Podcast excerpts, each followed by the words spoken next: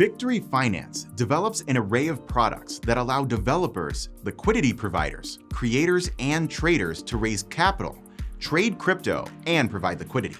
Bictory's lineup includes three offerings a centralized exchange, a decentralized exchange, and a crowdfunding platform. It's all powered by the Concordium blockchain. Let me tell you, crypto users like me have a lot of requirements that they need met. More affordable transaction fees, yeah.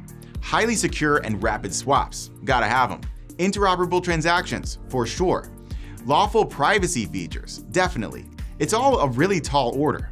Bictory meets all of these needs and provides users with an all-inclusive solution. The Bictory centralized exchange is designed with everyone in mind, from newbies to seasoned crypto vets.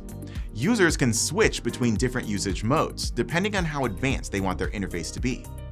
Spot and margin trading is available, along with other trading products. Now, for users who prefer not to share sensitive details with the platform, the decentralized exchange is ready and waiting. While some other decentralized exchanges pass on high trading fees to users, Bictory has elected to utilize the Concordium network, reducing costs for users. Not only that, but it's fast. Concordium's finality layer ensures that transactions confirm in under three seconds. Hey, it confirmed in less time it took me to even say that. It did. And also say that. It did. The Bictory crowdfunding platform is the first ever offered on Concordium. This part of the Bictory platform effectively removes all pain points entrepreneurs and developers face when attempting to raise funds for their projects.